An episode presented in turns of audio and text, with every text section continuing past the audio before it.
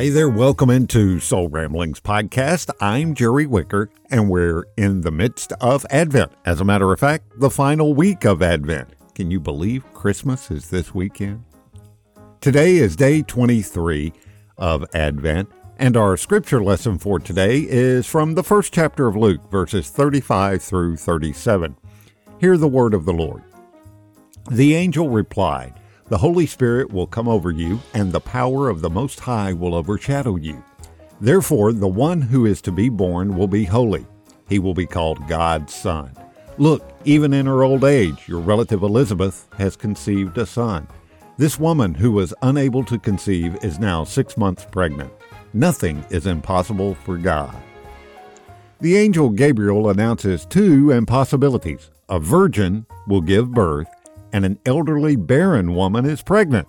In effect, he concludes with a third, the impossible is not impossible. Have you ever prayed for something that's impossible?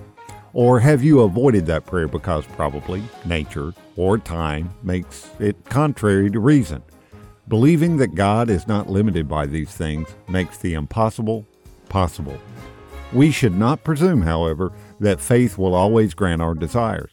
The Apostle Paul petitioned God three times and was refused. God may decline our request if it's not beneficial or edifying, just like I may deny my child's request if I think it's unwise or unsafe. After Paul's prayers, he learned more about himself and God. So whether praying for impossible or ordinary things, the more we pray, the more our relationship grows. Just like the more my child and I talk, the closer we become. Let's pray.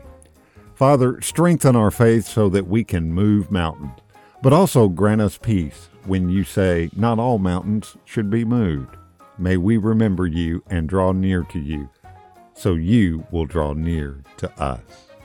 Be sure to join us tomorrow on Tuesday for day twenty-four of Advent. Wherever you're listening today to Soul Ramblings Podcast, be sure to click subscribe, and you never miss a new episode of Soul Ramblings Podcast. See you tomorrow, right here. Until then, grace and peace. peace.